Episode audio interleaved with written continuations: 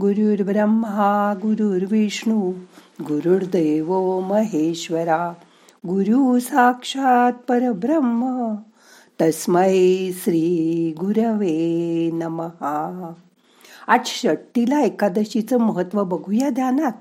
मग करूया ध्यान. ताठ बसा पाठ मान खांदे सैल करा. हाताची ध्यान मुद्रा करा. हात मांडीवर ठेवा.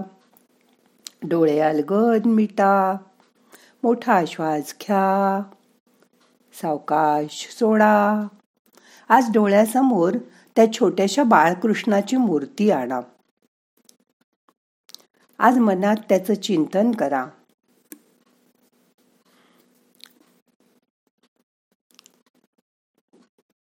पौष मासात अठरा जानेवारीला येणाऱ्या बुधवारी जी संकट एकादशी येईल. तिला षट्टीला एकादशी असं म्हणतात. षट्टीला नावातच तिळाचं किती महत्त्व सांगितलंय आपल्याला? ह्या दिवशी विष्णूला तिळाच्या पाण्याने आंघोळ घालावी. तिळयुक्त पदार्थांचा नैवेद्य दाखवावा. विष्णूची किंवा बाळकृष्णाची षोडशोपचारे पूजा करावी. त्याला पिवळी फुलं वस्त्र अर्पण करावी. विष्णूला तिळाच्याच अक्षदा व्हाव्या. या दिवशी श्री विष्णू सहस्रनाम स्तोत्राची करता येतील तेवढी जास्तीत जास्त आवर्तन करावी. शक्य असेल तर एक माळ ओम नमो भगवते वासुदेवाय असा जप करावा. रात्री गाईच्या शुद्ध तुपाचा दिवा तुळशीजवळ लावावा. ह्या दिवशी तुळशीचं खूप महत्त्व आहे. तिळाचं दान करा दिवा दान करा. त्यामुळे आपल्याला विष्णू लोकात स्थान प्राप्त होतं. विष्णू सहस्रनाम पाठ केलं असता त्या पठणामुळे आपल्याला खूप फायदा होतो. रोज विष्णू सहस्रनाम म्हणत जा आणि एकादशीला तर नक्कीच म्हणा. एकदा नारदानी भगवान विष्णूला हाच प्रश्न विचारला होता. की षट्टीला एकादशी का म्हणतात ह्या एकादशीला?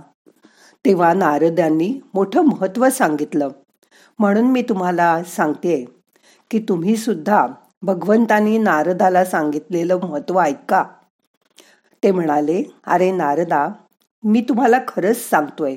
तुम्ही काळजीपूर्वक ऐका. प्राचीन काळी ब्राह्मण मृत्यूलोकात राहत होता. त्याला तिथे एक ब्राह्मणी नेहमी उपास करायची. ती एक महिना उपास करत राहिली.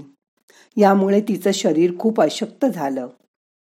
ती अत्यंत हुशार असूनही तिने देवता किंवा ब्राह्मणांसाठी कधीही अन्न किंवा पैसा दिला नाही दान म्हणून. याद्वारे मला वाटतं की ब्राह्मणांनी उपास करून आपलं शरीर तर शुद्ध केलं. आता हिला विष्णुलोक मिळेल. परंतु तिने कधीही अन्नदान दिलं नाही. कोणालाही कधीही काही खाऊ घातलं नाही. भगवान विष्णू म्हणाले असा विचार करून मी स्वतःच ब्राह्मणाकडे भिकारी वेशात गेलो आणि भीक मागितली. ती ब्राह्मणी मला म्हणाली महाराज तुम्ही का आलात? मी तिला म्हणालो मला भीक पाहिजे. तिने माझ्या पदरात भीक म्हणून मातीची भांडी घातली. मी ते भांड घेऊन स्वर्गात परतलो. थोड्या वेळाने ब्राह्मणी सुद्धा आपल्या देहाचा त्याग करून स्वर्गात आली. त्या ब्राह्मणीला चिकण माती दान केल्याने स्वर्गात एक सुंदर राजवाडा मिळाला.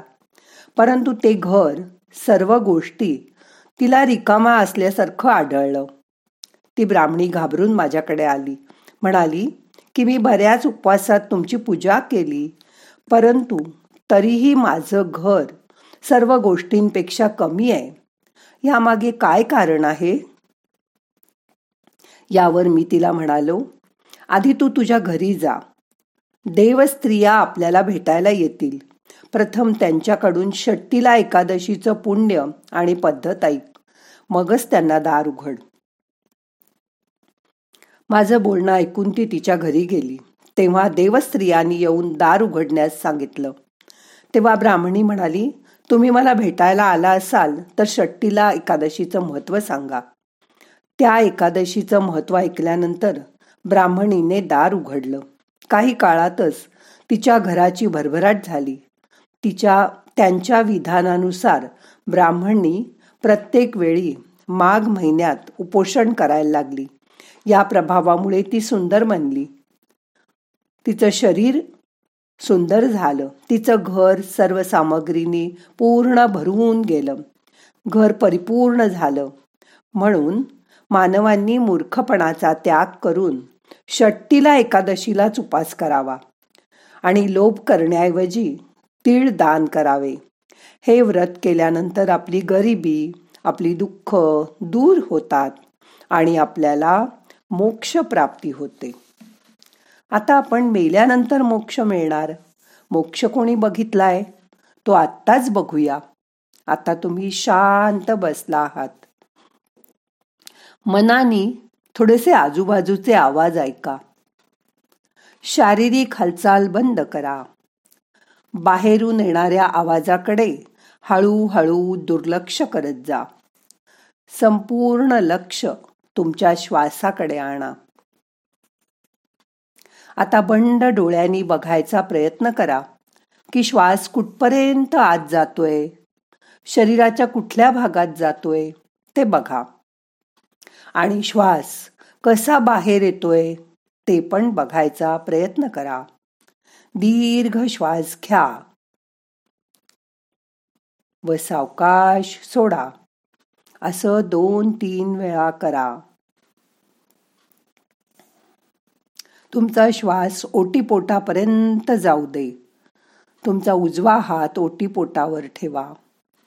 आणि श्वास सोडताना पोट खाली खाली गेलंय का बघा.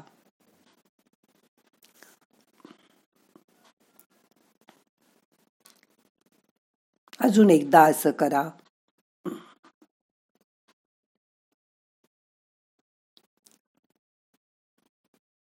आता श्वास घेऊन आत थोडासा रोखून ठेवा. परत सावकाश सोडून द्या. आता तुमच्या श्वासाचं नुसतं निरीक्षण करत राहा. श्वास घ्या. सावकाश सोडा. श्वास सोडल्यानंतर तुमचं संपूर्ण शरीर रिलॅक्स होतंय का बघा. आपल्याला हलकं हलकं वाटतंय का? तो अनुभव करा. शरीरात होणारं खाली पण अनुभव करा. एन्जॉय करा. श्वासाला पूर्णपणे एन्जॉय करा. आता ती विश्वशक्ती आपल्या शरीरात प्रवेश करते त्याची जाणीव करून घ्या. आपल्या डोक्यावर विष्णूंनी हात ठेवलाय. तिथून पांढरा प्रकाश तुमच्या शरीरभर पसरतोय. शरीर डोक्यापासून पायापर्यंत चमकतंय. चांदीचं जसा प्रकाश पडतो तसा तुमच्या शरीराचा ओरा शुद्ध झालाय. कारण आज तुम्ही षट्टीला एकादशी करणार आहात. तोच प्रकाश आपल्या आजूबाजूला पसरलाय आपल्या शरीरावर पसरलाय. त्याची जाणीव करून घ्या. विष्णू तुमच्याकडे बघतो आहे बाळकृष्णाच्या रूपात. हा अनुभव मनात साठवून घ्या. शरीरातली घाण कचरा निघून गेलाय. आपले ब्लॉकेजेस क्लीन झाले आहेत. त्याबद्दल विष्णूचे आभार माना. आपल्या सुंदर शरीराचे आभार माना. ज्याच्यामुळे तुम्ही हा अनुभव घेऊ शकलात. स्वतःला स्वतःच म्हणा. Thank you Veena. ह्या शरीराचा आपल्याला किती उपयोग होतो त्याची जाणीव करून घ्या. शांत बसा. विष्णूला प्रार्थना करा की आम्हाला मोक्ष मिळू दे. आम्हाला विष्णू लोकात जागा द्या. आम्ही जरूर षट्टीला एकादशी करू. तिळाचं दान देऊ आणि उपवास करू. असं विष्णूला आश्वासन द्या. मन शांत करा.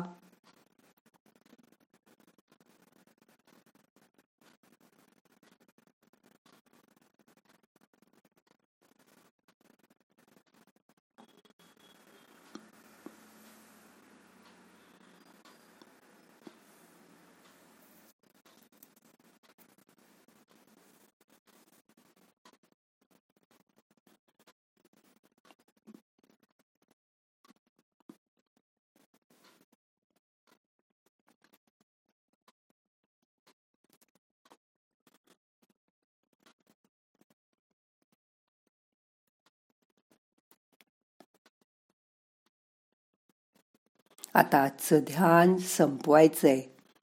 सावकाश मनाला जाग करा. प्रार्थना म्हणूया.